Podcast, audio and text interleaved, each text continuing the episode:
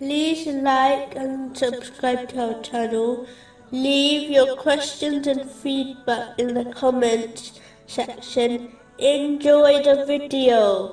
Continuing from the last podcast, which was discussing a narration found in Sahih Bukhari, number 6412.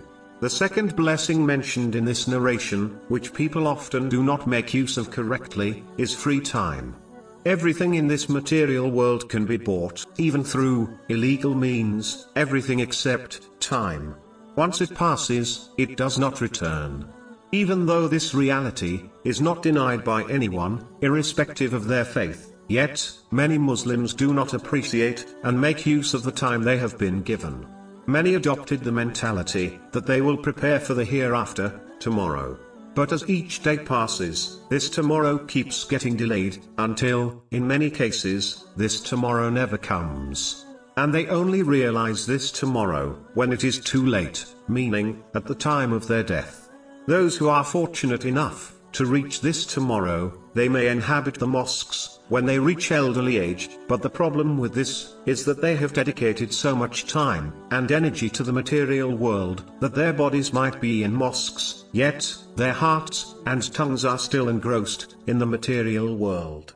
This is obvious to those who regularly attend mosques. These Muslims are unlikely to learn and act on Islamic teachings because of their elderly age and their worldly mentalities. In addition, with the passing of time, in most cases, one's responsibilities only increase, such as marriage and raising children. So delaying preparing for the hereafter, until one is supposedly more free, is simply foolish. Islam does not teach Muslims to abandon the world, but it does encourage them to make correct use of their time, by fulfilling their duties, and then dedicating their main efforts to preparing for the permanent hereafter. This is how one uses their time correctly. How many Muslims can honestly say they dedicate the majority of their efforts to preparing for the hereafter, over beautifying their temporal world?